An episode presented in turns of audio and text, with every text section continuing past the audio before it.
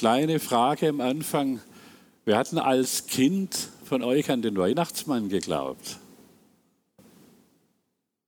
Das okay, sind doch viele. Viele von uns haben an den Weihnachtsmann geglaubt. Vielleicht sogar alle. Es nicht alle, nicht alle haben sich getraut zu Streckengrad. Nicht alle wollten sich outen. Manche haben länger geglaubt an den Weihnachtsmann, manche nicht so lang. Ich habe eine liebe Enkeltochter, die heißt Tamika, die hat besonders lang an den Weihnachtsmann geglaubt. Länger als ihre Geschwister. Ich habe sie gefragt, ob ich das sagen darf heute Morgen. Also es hat seine Richtigkeit. Tamika hat sehr lange an den Weihnachtsmann geglaubt. Aber vielleicht hat sie auch so lange dran glauben wollen, weil das auch so ein schöner Brauch ist. Schon was Schönes. Doch eines Tages hat auch die Tamika festgestellt, dass der, der die schönen Geschenke bringt, dass das in der Regel nicht der Weihnachtsmann ist, sondern Papa oder Mama, Opa und Oma. Aber ich will nicht nur von der Tamika erzählen, auch von mir selbst. Auch ich habe lang an der Weihnachtsmann geglaubt. Ich weiß gar nicht, wie alt ich war, als ich alleine zu Hause war. Und das war gefährlich bei mir, das muss ich zugeben heute. Es war ein Fehler meiner Eltern, weil ich habe gestöbert und habe im Flurschrank ein wunderbar verpacktes Geschenk gefunden. Die Neugierde trieb den kleinen Karl-Heinz an und er hat es ausgepackt. Und es war ein rotes Spielzeugauto drin. Ich habe es dann wieder eingepackt, notdürftig. Ich bin kein Meister im Einpacken, meine Frau weiß das. Also ich gehe davon aus, dass meine Eltern mitbekommen haben, dass ich gestöbert hatte. Aber sie haben nie etwas gesagt.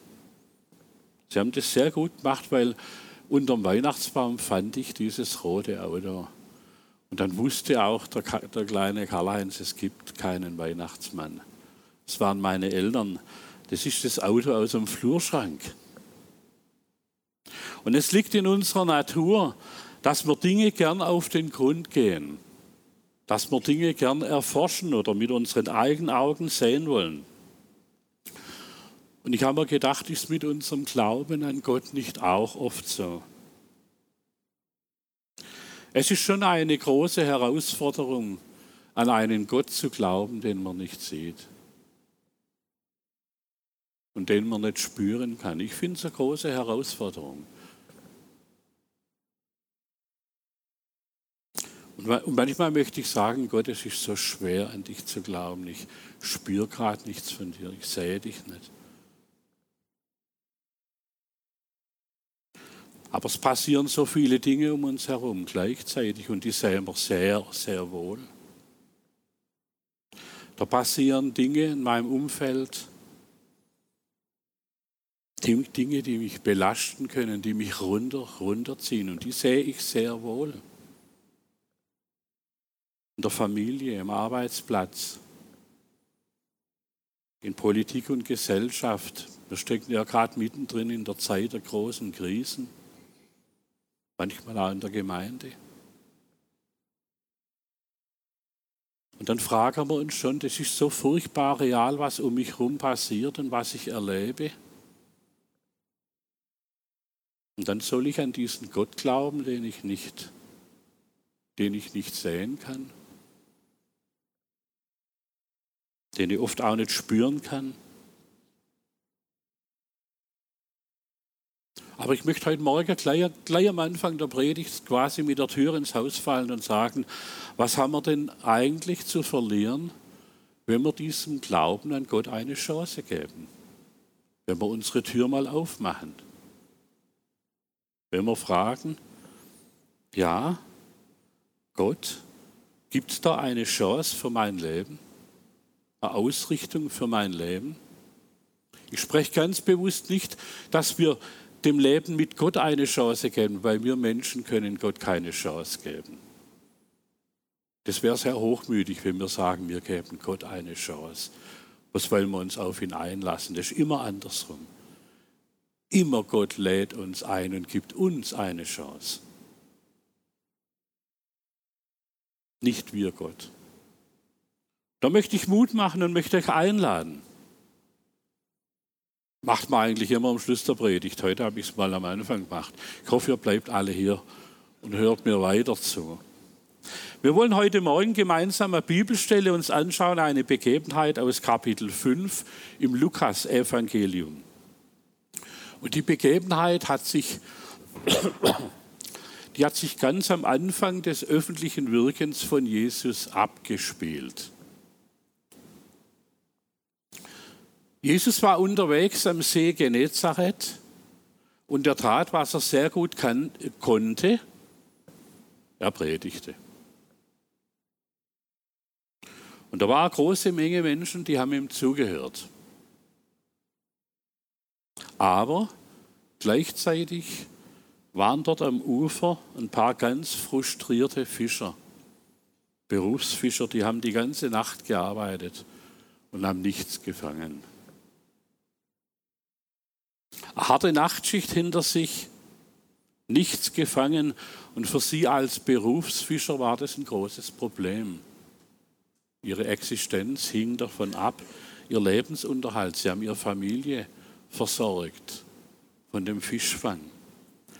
Und Simon Petrus, so heißt der eine, und seine Kollegen und Freunde, die säubern gerade die Boote und die Netze als Jesus zu Simon ins Boot steigt und ihn bittet, kannst du mich ein Stück rausfahren? Ich habe mir jetzt überlegt, was hätte ich gesagt nach einer Nachtschicht im Frust. Der steigt zu mir ins Boot, sagt, kannst du mich ein Stückchen ausfahren? Und ich weiß ja nicht, wie lange der Herr Jesus gepredigt hat dann da draußen auf der schwimmenden Kanzel. Wahrscheinlich lange. Und der Petrus war müde. Er wollte seinen Frust im Bett erledigen und ein bisschen schlafen. Aber, und das ist so ein kleiner Randgedanke, und das finde ich so schön hier, obwohl der Petrus müde war und frustriert war, er hat sich auf Jesus eingelassen. Er hat ihn ins Boot gelassen und ist mit ihm ein Stück rausgefahren. Und Jesus hat dort vom Ufer aus von dieser schwimmenden Kanzel gepredigt. Und der Petrus musste der Predigt zuhören.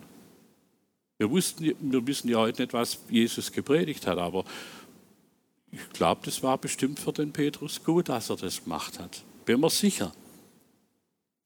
Und manchmal ist es auch für uns wichtig, dass wir unser sicheres Ufer verlassen. Dass wir Jesus ins Boot lassen, dass wir unsere Sicherheiten verlassen und mit ihm mal ein Stückchen rausfahren, da wo es tiefer wird, um neue Erlebnisse mit ihm zu machen um mit ihm neue Wege zu gehen, die alten eingefahrenen Pfade mal zu verlassen. Petrus hat trotz der Umstände, trotz seinem Frust und seiner Probleme, hat sich auf Jesus eingelassen. Und vielleicht ist ja das auch für dich heute Morgen dran, dich auf die Predigt einzulassen, auf Wort Gottes einzulassen, was du heute Morgen hier hörst das einmal zuzulassen, so wie der Petrus das zugelassen hat. Die Moni hat am 26.11., haben wir es aufgeschrieben, deshalb weiß ich so genau, hat sie den Satz getan hier in ihrer Predigt zum Thema erweckt Leben. Weißt du noch, was du gesagt hast? Hm? Ja, das war eine gute Antwort. Wir sollten Gott nicht als letztes, sondern als erstes ins Boot holen. Wir sollten Gott nicht als letztes, sondern als erstes ins Boot holen. Jetzt lesen wir mal, was dann passiert ist. Ich nehme heute mal eine ganz seltene Übersetzung heute Morgen, das ist die Einheitsübersetzung. Die haben wir selten hier im Gottesdienst, aber sie übersetzt die Stelle hier sehr, sehr schön. Als er seine Rede beendet hatte, sagte er zu Simon, fahr hinaus, wo es tief ist, und werft eure Netze zum Fang aus. Simon antwortete ihm, Meister, wir haben die ganze Nacht gearbeitet und nichts gefangen. Und ich bewundere den Simon Petrus hier, wie höflich der geblieben ist. Wirklich, ich habe Respekt vor ihm. Der ist so anständig und höflich geblieben. Er hat ja Jesus nicht gekannt, müssen uns überlegen. Er hat Jesus nicht gekannt. Es war vermutlich seine erste Begegnung mit Jesus dort am See. Er und seine Kumpels. Und er geht so höflich wie möglich mit der Bitte von Jesus um. Wir können lesen, was er gesagt hat. Was er aber gedacht hat, das hat meine Fantasie angeregt. Da will ich euch mal ein bisschen mit reinnehmen. Da kommt dieser ehrenwerte Rabbi, dieser, dieser Prediger. Und wir hier, wir sind doch die erfahrenen Berufsfischer. Und Jesus bittet uns um etwas, was überhaupt keinen Sinn macht. Das ist völliger Schwachsinn, am helllichten Tag rauszufahren und fischen zu wollen. Jeder Fischer weiß doch, dass man da nichts fängt. Man muss in der Nacht raus. Aber wir haben die ganze Nacht gearbeitet und haben nichts gefangen. Also Jesus, mal ganz ehrlich, du bist ein guter Prediger. Du, du predigen. Und lass uns Fische fangen. Wir sind die Berufsfischer. Das gebündelte Wissen von Berufsfischern sitzt dir gegenüber. Lass uns unseren Job machen. Jetzt kommst du noch in mein Boot und gibst mir solche Ratschläge. Chinesisches Sprichwort fällt mir gerade am Rande ein. Heißt, Ratschläge sind auch Schläge. Ist manchmal was dran, oder? Wenn sie ungefragt sind. Aber trotz seiner Lebenserfahrung bleibt der Petrus unglaublich höflich und er sagt, Meister, wir haben die ganze Nacht gearbeitet und nichts gefangen. All seine Erfahrungen, die er hatte in seinem Beruf, die haben gegen diesen Ratschlag Jesu gesprochen. Alles in ihm hat sich ja, gesträubt, das ist Unsinn. Aber er sagt, Meister, wir haben die ganze Nacht gearbeitet und nichts gefangen. Und ich habe mir so überlegt, mir geht es oft auch so im Leben. Ich habe meine Erfahrungen gesammelt, ich habe meine Schubladen. Manche Schublade ist noch ein bisschen offen mit meinen Vor Vorurteilen, meine Erfahrungen. Aber es gibt da Schubladen, die sind schon fast zu oder ganz zu. Und dann wird es gefährlich, dann wird es schwierig. Da gibt es vielleicht Zeiten in deinem Leben, wo du auch Jesus vertraut hast. Du hast vielleicht gebetet um was, hast viel Glauben hineingelegt, hast viel und lang gebetet um was und nichts ist passiert. Nichts hat sich getan. Wie konnte dieser Jesus zulassen, was mir passiert ist, was mir angetan wurde? Die Krankheit, die mich erwischt hat. Kann ich diesem Jesus überhaupt noch einmal vertrauen? An diesem Punkt war Petrus damals völlig frustriert am Ufer. Und da kommt dieser Jesus und gibt ihm diesen Ratschlag.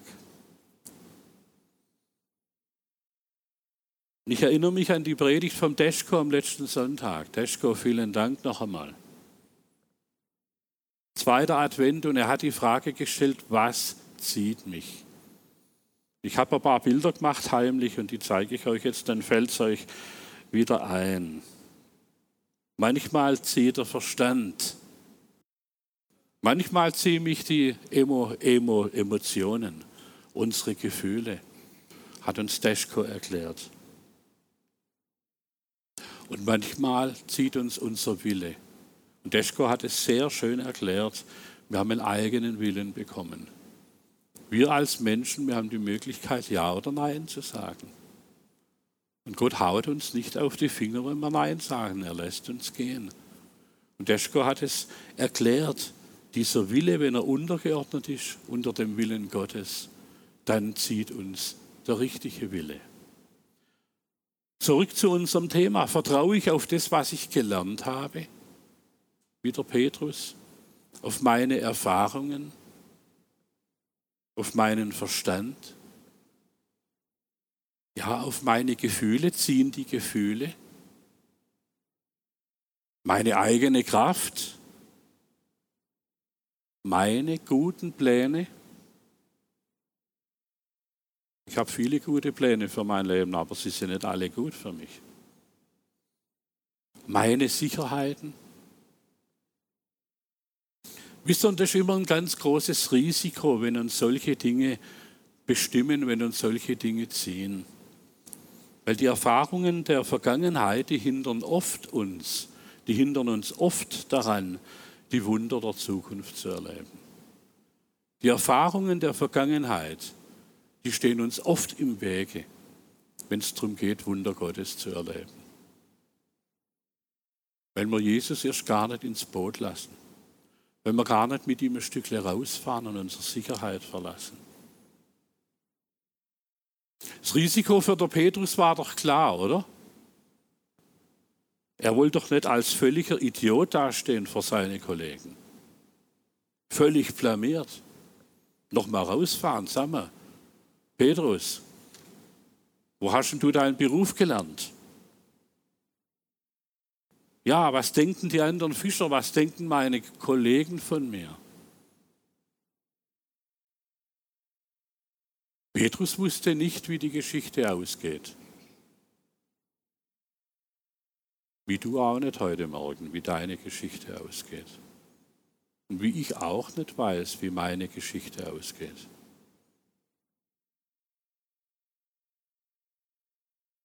Aber irgendwie hat ihm, in ihm irgendwas gesagt, dass er diesem Jesus vertrauen kann.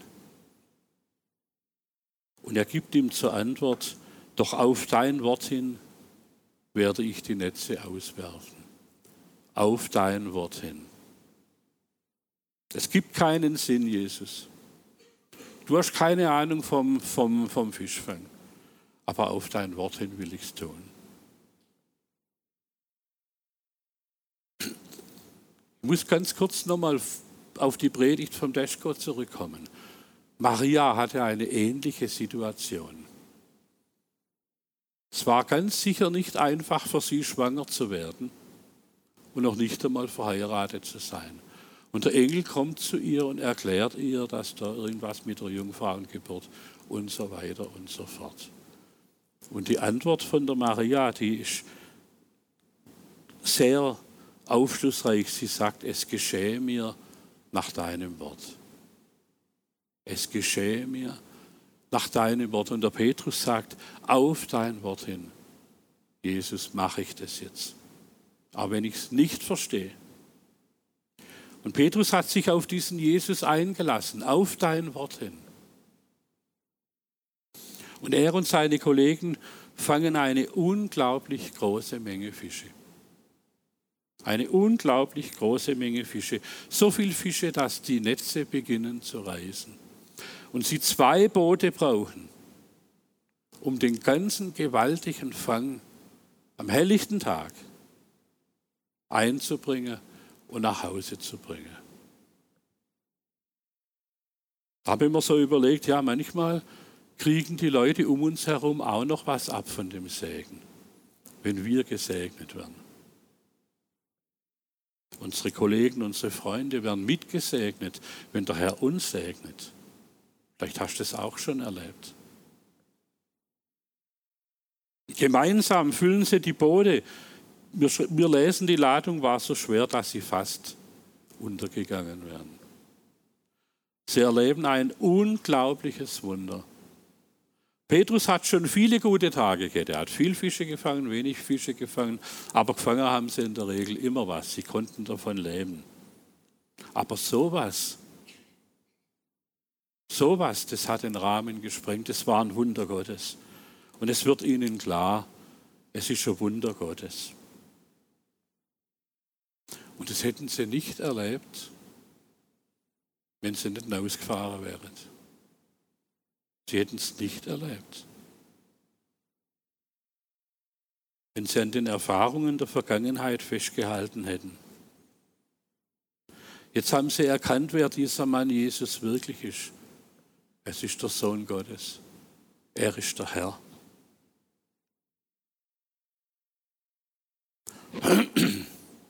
Als Simon Petrus das sah, fiel er Jesus zu Füßen und sagte, geh weg von mir, denn ich bin ein sündiger Mensch, Herr.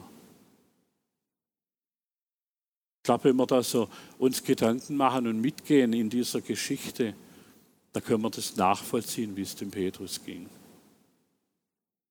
Er hat ja Jesus nicht gekannt. Mir fällt auf, wir müssen, wenn wir das hier genau lesen, wir müssen Jesus noch gar nicht richtig kennen, um erste Schritte mit ihm zu gehen. Das ist gar nicht notwendig, dass ich schon fertig bin und wenn mein Glaube fertig ist, dann gehe ich Schritte mit Jesus. Das ist Unsinn, so funktioniert das Leben nicht. Wir dürfen immer, wenn es nötig ist und wenn es wichtig ist, Schritte mit diesem Jesus gehen. Immer. Und das ist wichtig, wir sollen nicht warten, bis wir fertig sind. Das wären wir sowieso nie. Also ich nicht. Ich glaube niemand hier, oder? Aber sie haben den Jesus gar nicht gekannt, aber sie haben die ersten Schritte gemacht mit ihm. Und mit jedem Schritt, den wir mit ihm gehen, werden wir ihn besser kennenlernen. Werden wir ein Stück weit ihm näher kommen und ihn kennenlernen.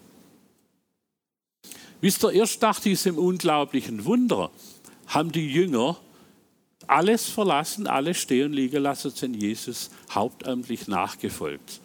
Ich habe mir überlegt, die waren, die waren ja auch töricht, oder? Haben sie zwei Ladungen, zwei Boote voll mit Fische, unglaubliches Auskommen und dann verlassen sie alles und folgen dem Jesus nach. Verstehe, wer es will. Aber schon interessant, oder?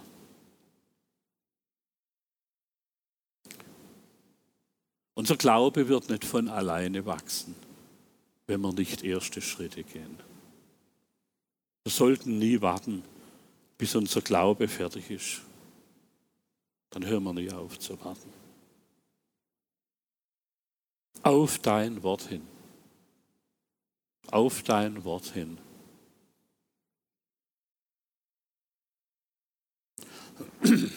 Wann ist das Wunder passiert? Es passierte am Ende einer unglaublich frustrierenden Nachtschicht.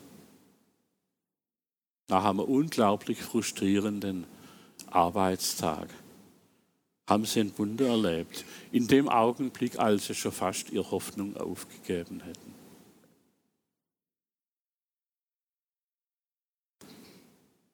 Eigentlich wollten sie nur heim, schlafen und diese Nacht abhaken. Mache ich auch gern. Wenn es schiefgelaufen ist, ich es gern abhaken. Morgen kommt ein neuer Tag. Und wir sind so schnell dabei, unsere Hoffnungen aufzugeben. Die Hoffnung für unsere Ehe,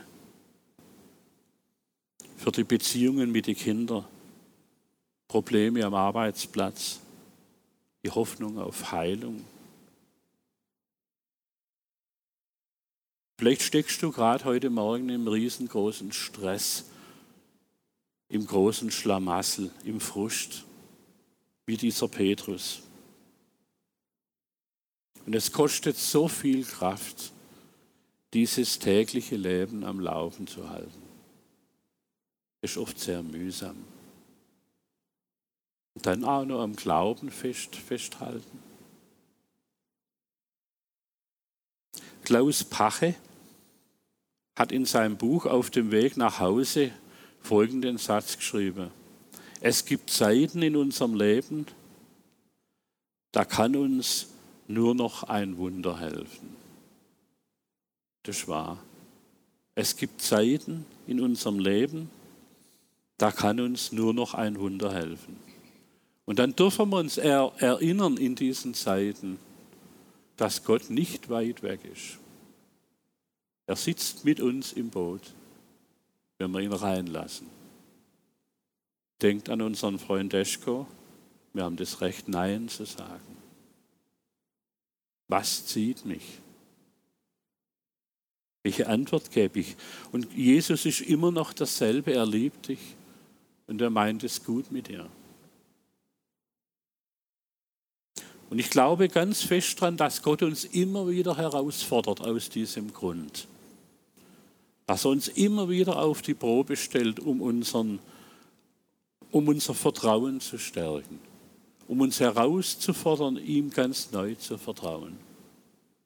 Auch uns, die wir schon viele Jahre gläubig sind.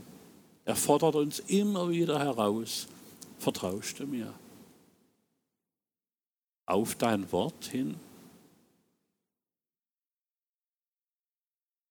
Und dann dürfen wir wie Petrus mit ihm rausfahren, die Sicherheit des Ufers verlassen. Aber wir dürfen wissen, er sitzt mit uns im Boot. Absolut. Komme jetzt dann zum Schluss mit einer genialen Bibelstelle. Ich verrate sie euch, sie steht in der Bibel. Im Jeremia. Denn ich kenne ja die Gedanken, die ich über euch denke, spricht der Herr. Gedanken des Friedens und nicht zum Unheil, um euch Zukunft und Hoffnung zu gewähren. Ruft ihr mich an, geht ihr hin und betet zu mir, dann werde ich auf euch hören. Und sucht ihr mich, so werdet ihr mich finden. Ja, fragt ihr mit eurem ganzen Herzen nach mir, so werde ich mich von euch finden lassen, spricht der Herr. Spricht der Herr, nicht irgendjemand. Sagt unser Gott, sagt er zu uns heute Morgen, liebe auf die Gemeinde. Hör zu. Wenn du im Vertrauen dein Gebet an mich richtest,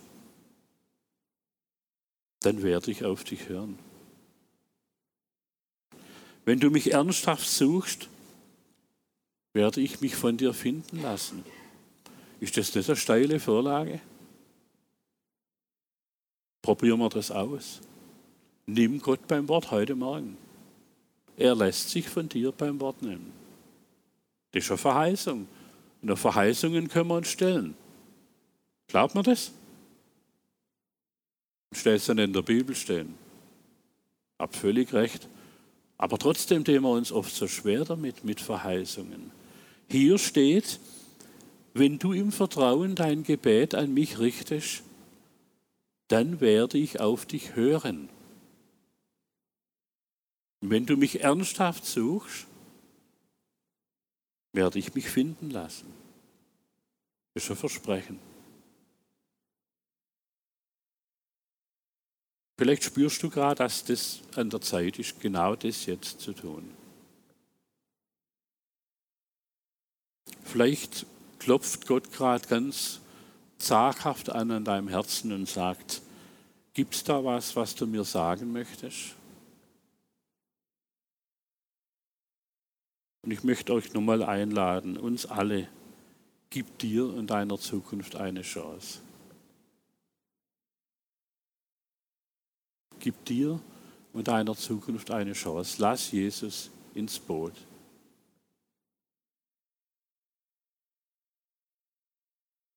Tamika, jetzt kommt ihr dran. Das ist die Tamika, meine Enkeltochter. Komm mal hoch.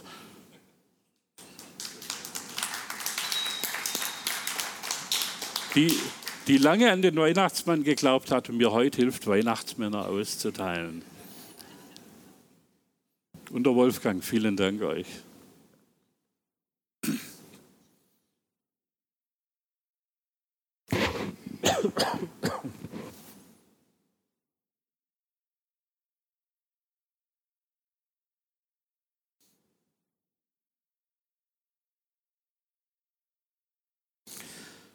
Ja, die Weihnachtsmänner werden nicht verteilt, damit ihr wieder an den Weihnachtsmann glauben sollt. Das ist nicht der Sinn der Übung. Der Sinn der Übung ist eine A, dass er euch schmeckt, dass er ihn genießt, aber er soll euch auch daran erinnern, warum Jesus an Weihnachten wirklich auf diese Welt gekommen ist. Wenn ihr den Weihnachtsmann dann, ihr dürft ihn essen jetzt oder ihr dürft ihn mit nach Hause nehmen, wenn ihr den jetzt anschaut, dann soll er euch auch daran erinnern, was Jesus getan hat. Warum ist Jesus auf diese Welt gekommen? Nicht wegen der vielen Weihnachtsmärkte, die sind auch schön, ich liebe Weihnachtsmärkte. Nicht wegen der vielen Geschenke, ich liebe Geschenke. Aber er ist gekommen, weil er in dein Boot einsteigen will. Er ist gekommen, weil er Beziehung haben möchte mit dir. Auf dein Wort hin. darf das Lobpreisteam wieder hochzukommen. Während wir jetzt die nächsten Lieder singen im Lobpreis, und es wird eine ganz intime Zeit zwischen dir und deinem Herrn.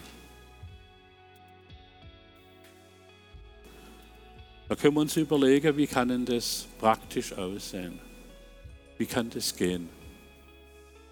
Wie kann ich denn mit meinem, mit diesem Jesus in, Ver, in Verbindung treten. Vielleicht ist die Zeit einfacher, einfaches Gebet zu sprechen. Stell dir vor, Jesus sitzt dir gegenüber. Ich verspreche dir, er sitzt wirklich dir gegenüber. Er ist hier im Raum und er hört jedes Gebet. Es kann kein anderer wie unser himmlischer Vater. Also hier sitzt in der, der Kirche, in der Kirche, der Kirche und jedes Gebet hört. Aber er kann es. Und er sitzt dir heute Morgen gegenüber und er hört dein Gebet. Sprich mit ihm. Es ist ausschließlich Sache zwischen dir und Jesus. Lass ihn in dein Boot. Ja, Herr, auf dein Wort hin will ich diesen Weg gehen. Ich will diese Bibelstelle aus Jeremia nochmal vorlesen. Das ist so eine geniale Verheißung. Denn ich kenne ja die Gedanken, die ich über euch denke, spricht der Herr. Gedanken des Friedens und nicht zum Unheil, um euch Zukunft und Hoffnung zu gewähren. Ruft ihr mich an, geht ihr hin und betet zu mir dann werde ich auf euch hören. Und sucht ihr mich, so werdet ihr mich finden. Ja, fragt ihr mit eurem ganzen Herzen nach mir, so werde ich mich von euch finden lassen, spricht der Herr.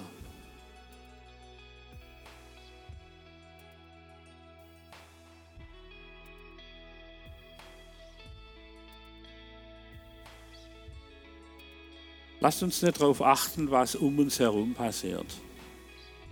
Das ist eine Sache zwischen dir und deinem Herrn. Tritt mit ihm in Kontakt, geh auf ihn zu, lass ihn ins Boot, Herr, auf dein Wort hin. Mir geschehe nach deinem Wort.